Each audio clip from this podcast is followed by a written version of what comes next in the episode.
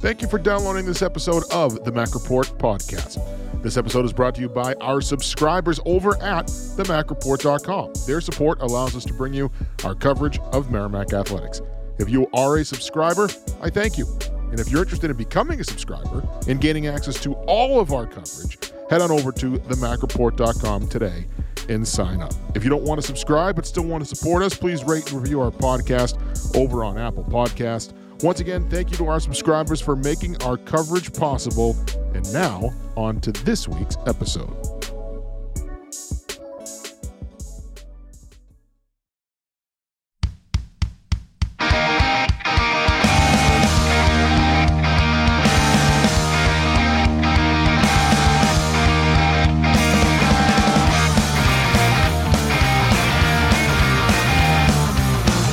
Yeah, just wondering. Uh, you had the two games last week. Uh, the game on Wednesday obviously was a disappointing one. The game on uh, Sunday uh, was, uh, you know, you played a team that had won 12 in a row, and even though, you know, it is, uh, goes in the books as an exhibition doesn't count, it seemed like your guys played it like anything but. Um, how, how did you end up coming away from the week? you know, as as you talked about, we talked about on Sunday. Wednesday was really you know, a difficult one to swallow. I thought um, I thought our team played really hard. I thought we played well for you know legitimately 55 minutes of that game, and then um, you know it got away from us at the end. Uh, coming back from that onto Sunday uh, and playing a very skilled team that could have been a difficult game to play, I was really pleased with the way our team responded, um, particularly with the guys that know, we put in the stands, you know, so we gave some guys a chance to play that hadn't played in a while. And I thought they did everything they could with that opportunity. So I was really happy for them and also impressed by it. Uh, any other qu- or another question from Mike? Yeah, so to follow up on that, obviously Alex had a great game on Sunday. Um, you know, we did talk about it after the game, but he just seemed to be dominant in many ways. Not only the goals that he scored, but uh, I think the, the assist on the on the fifth goal was seemed like a real heads up play where he, you know, to get the puck past the guy that was challenging him in the corner, he lifts it up off the glass kind of to get it behind the net, and then um, you know Matt Capone's able to center it to, to Welsher for the goal. But it seemed like he did a lot of little things, including uh, in in the first period away from the puck, defensive plays that started a rush going back the other way. Was that one of the more complete games that you've seen him play? Yeah, I think it's funny the goal you're, you're referencing. I you know, it almost looked like a street hockey goal the way they it, it unfolded slowly, but it required both of them to make you know very good plays and Mac to get good positioning. So um, no, that was a that was a fun goal. It was it was one that you could almost I'm sorry, you could almost see it coming as it um, as it developed. Um, and for Alex, you know, he's becoming a, a much more of a 200 foot player every day. You know, he's never been asked that before, so um, it's no surprise that he arrived here, probably without the experience of being asked to do that. Um, but he's really starting to do that every day, and it's and it's uh, it's exciting to see because when you are a 200 foot player, you have the puck a lot more, and you have it in, in opportunities to create speed. And I thought he had that the other night for sure. Question from John. Yeah, Scott. One more game before the break. You've got Dartmouth coming up on Friday, and wondering uh, how much you know about them and what your thoughts are as you approach Friday uh, on the big green. Well, I know they play really hard. Uh, they have good goaltending. Uh, they play very hard. Um, I think they, you know, it, it's it's essentially even though uh, Coach Cashman was there last year, they didn't play, so it's essentially his first year. And when you play teams in that position with a new coach, they're going to come after you very, very aggressively. They're they're trying to earn spots for the future.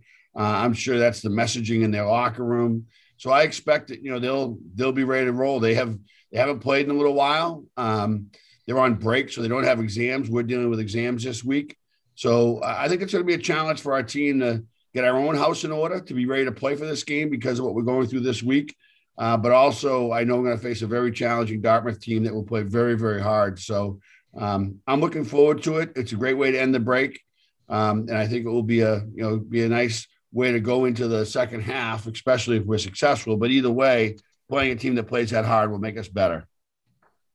Question from Ian. Yeah, coach, you mentioned it being finals week and whatnot with exams. How how much more difficult does that aspect make it for you and the rest of the team trying to balance making sure everyone's, you know, on top of obviously the classroom comes first every day with you guys, but you know, when it comes to finals, what added struggles can that bring for different guys? Well, I, I think the um, the biggest thing we have to be aware of is that you have to take all the practices and any anything we do this week is optional. Um, just because guys might need the time to study, guys might need the time to actually take their test. Um, so it, it, it presents a practice dynamic that will be different every day because we'll have different guys missing every day. Um, but if we can get to, sorry, if we can get to Thursday um, and have everybody there Thursday and everybody feels good about where they are academically and they've gotten the job done, uh, then I think we'll be good to go. You know, this time of year, uh, we've practiced a lot already. Uh, we've been on the ice a lot together already. So I don't think that's a huge deal. I just think the guys getting through what they have to get through academically and doing that successfully. And my job is to give them every opportunity to do that. And that's what we're trying to do. Question from Mike. A two-part uh, question here. First, uh, playing that playing that game that uh, again effectively exhibition doesn't count, but gives you a chance to to maybe do some things on Sunday, uh, and and playing them in particular. Is that is that a game or you know a team that you might like to try to play more of in the future and maybe around the same time of year? And also, what combinations did you see on Sunday? Maybe some new combinations that that you hadn't put together before, but you had a chance to see on Sunday that maybe you'd like to to see some more of moving forward. Well, you know, it's interesting. I, I think uh, I dreaded that game, you know, once it got scheduled, just because I knew the timing of it going into finals. Uh, I knew how good that team can be. Um, and I didn't know how our team would approach it. And so um, after the game, obviously, I was really happy we scheduled it. I thought it was a great way to get over the Wednesday. Um, but I, I, think that's a, you know, I'm hopeful that we can play them in the future. Their coach, Adam Nightingale, is a former player of mine at Lake Superior State. Uh, I'm sure he'll uh, give us an opportunity to play again. It all depends on their scheduling, but uh, I'm hopeful that we can get them back. I, I, think it is a valuable experience for our team, and it lets us play other players that may not be getting the ice time that you'd like them to get. Um, and we saw a lot of combinations. You know, I, I thought one you already alluded to. I, I thought Mac Welcher, Matt Caponi, and Alex Jefferies worked really well together. Um, you know, the three different players, uh, but Mac, you know, Mac Welcher drives any line he's on because his energy level is compete. Uh, he gets himself in the good areas. And I thought that, you know, that was good for Alex and, and Maddie. And so that was one of the ones I saw uh, that I thought was pretty good. And then uh, there were other, I thought Reagan Kimmons and Jordan Seyfert both you know, gave us good games and played with different people during the, the weekend that was solid. I'm sorry, during the Sunday game that was really solid. So it's going to be a very difficult lineup to pick for Friday night for sure. And that's a good thing. Uh, I know it's, it's not comfortable, but that's a good thing. Question from Ian. Coach, obviously, again, you got Dartmouth coming in this weekend. What impact did, did that school have on you as not only a young player, but to get you to where you are in your coaching career today? Uh, interestingly, uh, you know what? I, I didn't go to Dartmouth to be a college hockey coach, that's for sure. Uh, my parents made me well aware of that when I chose to be a college hockey coach.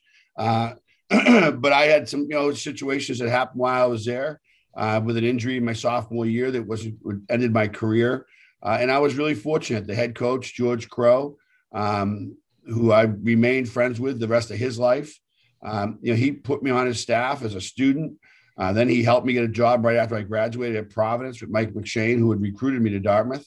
Um, and so it, it just it kind of launched me into this career. And a lot of it, you know, Dartmouth was part of it, but a lot of it was George Crowe and Mike McShane and the people I met at Dartmouth that gave me the opportunity.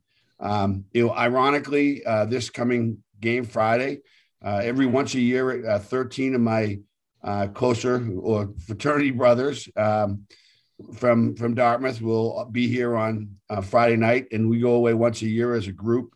Um, and the friendships and bonds that we made during that time, I don't think they're unique to Dartmouth because I'm hoping that's what our players have with each other. Um, but it certainly is something that has stuck with me my whole life and will continue to be a big part of my life. Question from John.